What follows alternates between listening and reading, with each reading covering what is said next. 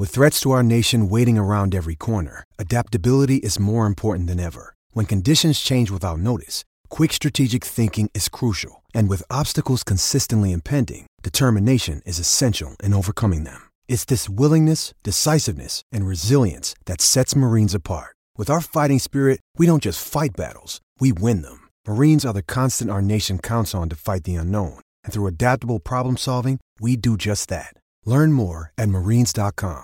Mother's Day is around the corner. Find the perfect gift for the mom in your life with a stunning piece of jewelry from Blue Nile. From timeless pearls to dazzling gemstones, Blue Nile has something she'll adore. Need it fast? Most items can ship overnight. Plus, enjoy guaranteed free shipping and returns. Don't miss our special Mother's Day deals. Save big on the season's most beautiful trends. For a limited time, get up to 50% off by going to BlueNile.com.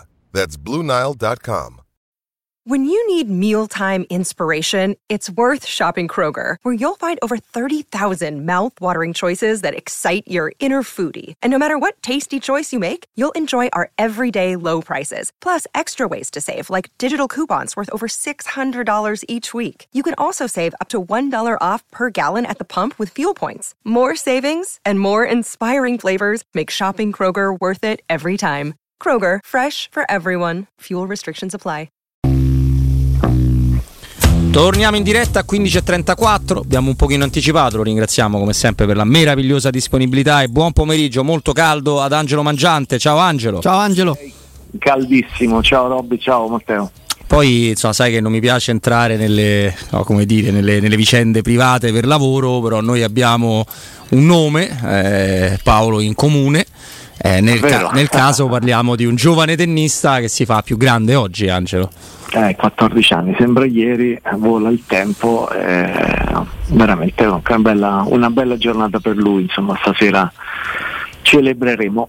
Tanti auguri. Al fu Mangiantino, che è ancora Mangiantino, lo rimarrà sempre, però che diventa grande con il suo braccio, che mi sembra che ti potrà dare delle soddisfazioni. Vediamo, perché lo sport merita tanta dedizione, tante cose. Dedizione che mette José Mourinho nel suo lavoro. Angelo, oggi faccio fatica a trattenere un po' di vena polemica, e tu sai che io come te sono una persona ottimista e che vuole vedere quasi sempre il bicchiere mezzo pieno, però intanto inizi la stagione, per sfighe, per errori tuoi non fai 3 punti ma ne fai 1, e quindi dovrai andarli a recuperare, e questo mi sento dire dopo una buonissima prestazione, se parliamo proprio di prestazione, quindi per carità. E poi non riesce a chiudere nemmeno Duvan Zapata. Ora ti lascio la parola, Angelo, però a me quello che più mi preoccupa del no di Gasperini per Zapata è che il peso che ha in questo momento l'Atalanta finanziario, e come ti vede a te AS Roma, che mi spaventa, perché in altri tempi Duvan Zapata, sapendo che poteva andare a guadagnare 700.000, 1 milione in più alla Roma da Mourinho, si sarebbe dato, forse questa è un'espressione troppo colorita quella che mi sta avendo, però si sarebbe incatenato a Zingonia, e invece Gasperini lo vuole tenere e lui rimane. Secondo me questa lo sfumare di questa operazione dice tanto, racconta tanto anche tra le righe, e non mi lascia ottimista, Angelo.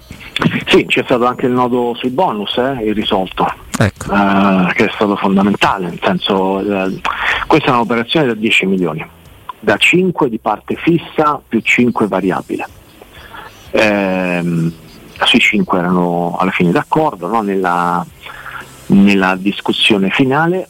Nell'offerta ufficiale ultima che è arrivata appunto nelle ultime ore all'Atalanta, ma ha problemi dei bonus che non erano facilmente raggiungibili secondo l'Atalanta, per cui da questo punto di vista ci aggiungiamo la volontà di un allenatore come Gasperini di tenerselo Zapata, perché chi non vorrebbe tenersi Zapata? In una stagione come questa, così complicata, così difficile, sì, è arrivato Scamacca, per carità, però c'è Muriel che potrebbe partire, no? Perché ha già una trattativa imbastita su più fronti.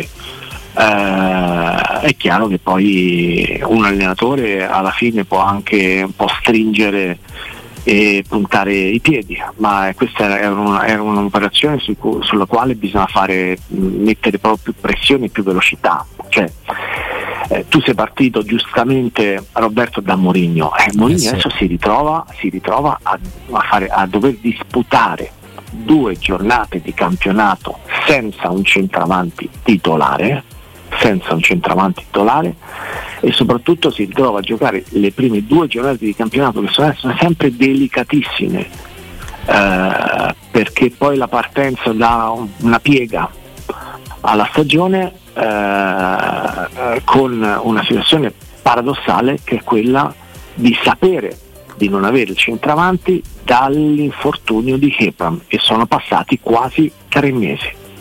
No, ma infatti questo è un ritardo. Uno può usare tutta la benevolenza del mondo, ma è un ritardo inaccettabile, anche perché adesso, Angelo, ci tocca con te, poi insomma ovviamente non so Matteo su dove vorrà andare, dobbiamo ragionare su quello che potrà fare la Roma. E io ti dico quello che secondo me è l'unica strada per uscirne bene, perché leggo dei nomi che per me sono improbabili, poi per carità io li tifo lo stesso, dove sognerà Roma, Ken, Jovic, Origi, se abbiamo paura per Renato Sanchez, Origi c'ha la suite a Villa Stewart, ma va bene, lasciamo perdere. Per me o vai da Morata e tiri fuori parte dei soldi che per motivi strutturali, aziendali, accordo UEFA non vuoi tirare, e provi disperatamente a convincere Atletico Madrid, o provi disperatamente, alzando ancora di più l'offerta e quindi prendendoti un rischio, a convincere il Santos a darti Marcos Leonardo.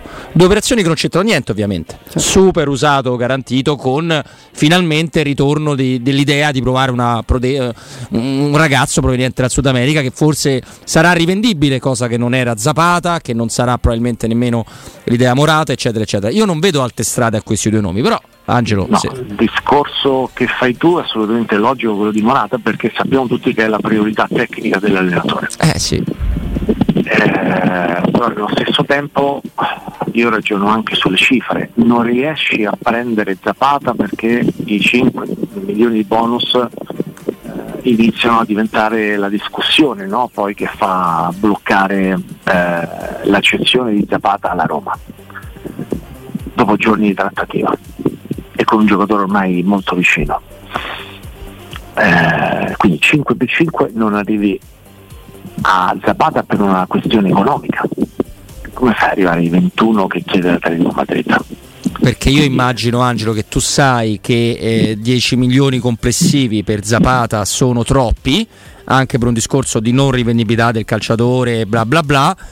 Però cioè io credo che la Roma non voglia spenderli 20 milioni, non che non ce li abbia, Angelo, però magari credo male. Se fosse quello di Morata un investimento verso il futuro, cioè se Morata avesse 22-23 anni direi sì, perché lo prende a 21 milioni, ma l'anno dopo male che va lo rivende a 21 milioni o 2 anni dopo.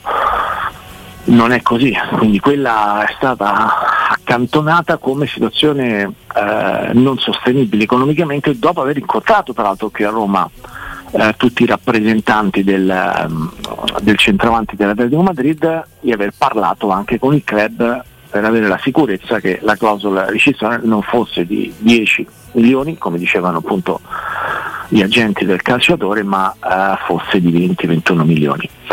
Ma la questione è più ampia, perché Morata era la priorità, e se te la chiede Mourinho li devi fare mercato su quella priorità. Quindi la squadra è stata rifinita su alcuni ruoli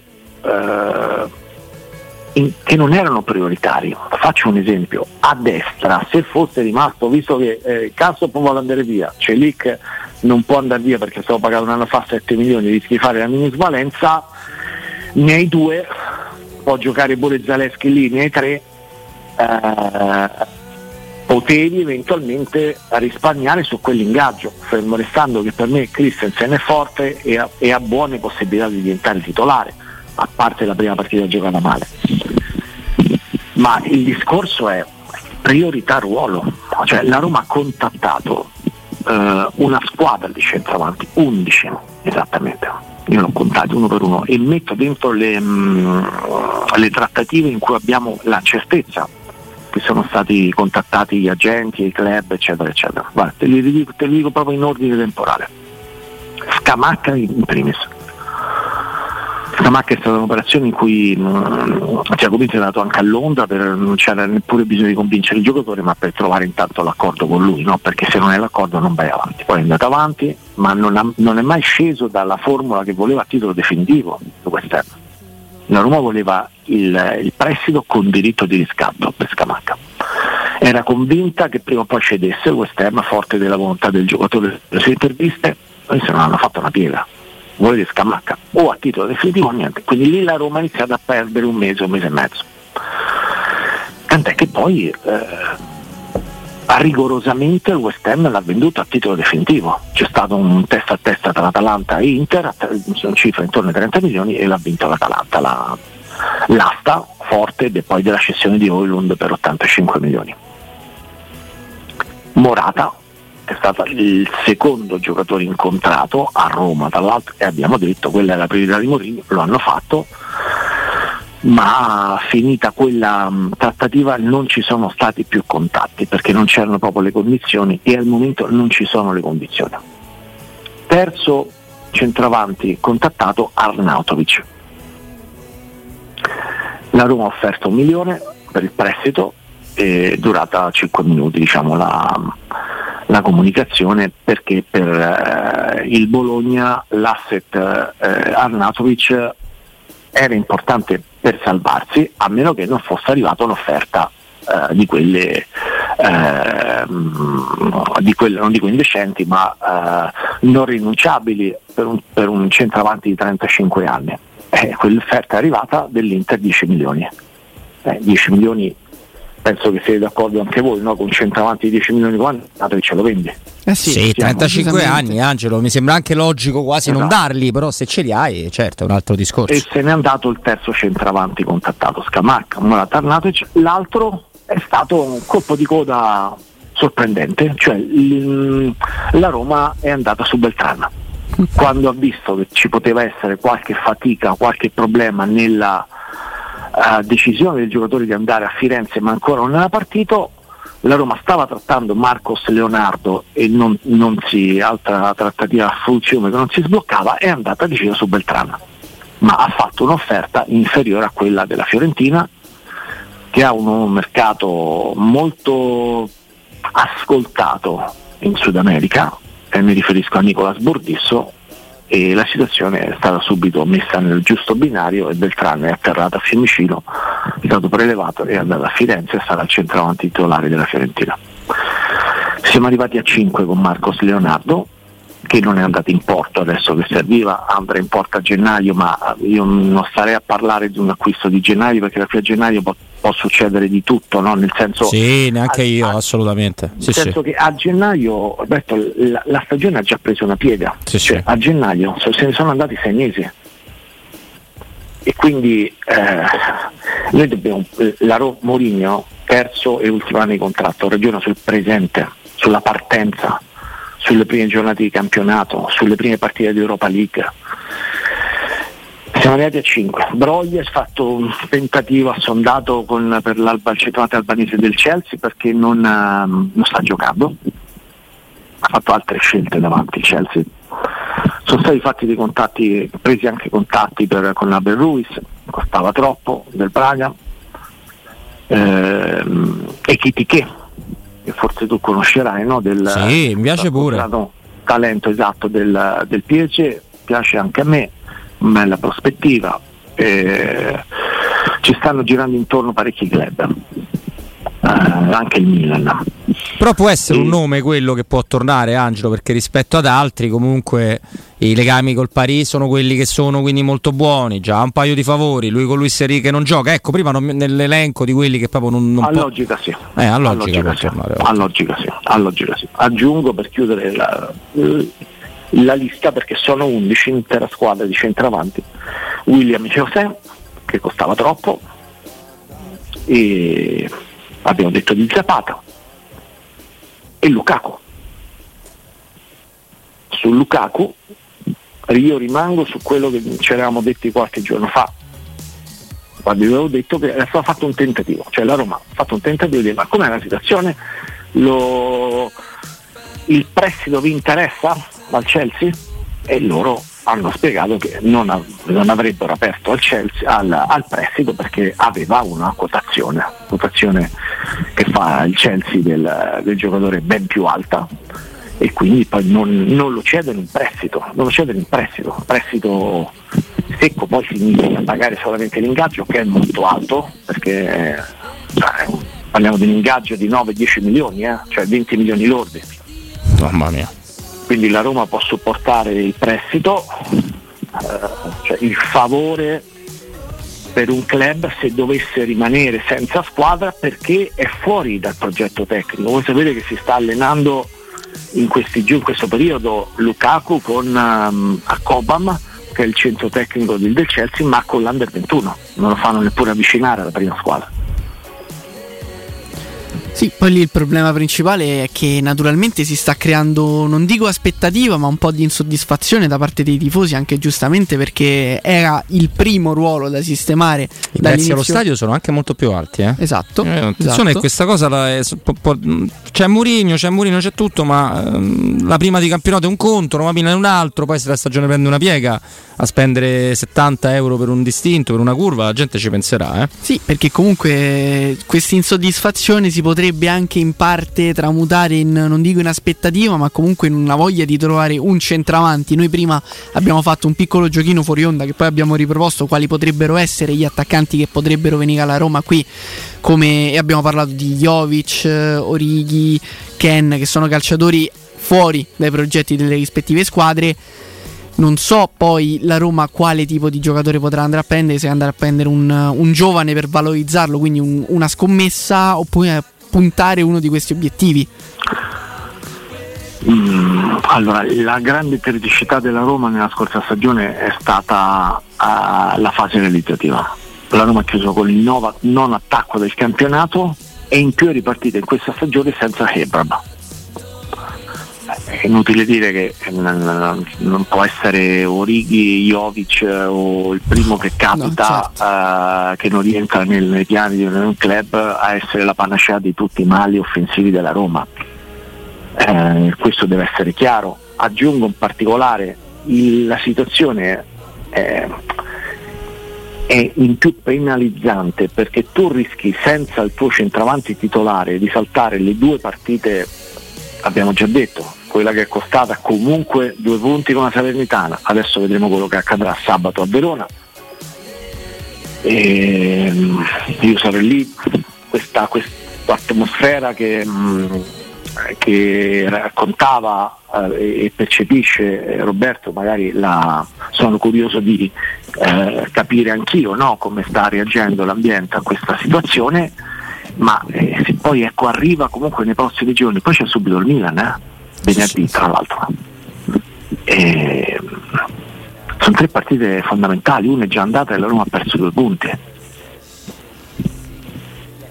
No, ma infatti un conto è il ritardo, un conto è la mancanza di idee. Secondo me non è fatto proprio generale di mancanza di idee, Angelo, è un fatto che non voglio usare la parola presunzione, perché non è giusta, sarebbe anche ingenerosa, però tu non puoi essere convinto di chiudere giocatori che poi non chiudi e poi aprire un altro tavolo. Ora, io detesto il passato, non mi interessa stare a pensare riprendiamoci Sabatini, riportiamo Nainggolan a 40 anni, non mi interessa, perché secondo me è stato un problema di questa piazza che invece deve guardare avanti e non indietro. Però se c'è una cosa su cui credo che siamo d'accordo tutti, su cui Walter Sabatini non gli si può dire veramente nulla, è che lui le varie piste che teneva in piedi, le varie idee, erano tutte in piedi contemporaneamente, anche con rischio di scontentare qualcuno, poi su istinto chiudeva una, e questo un po' cioè è un po' una cosa dei grandi direttori sportivi, Angelo.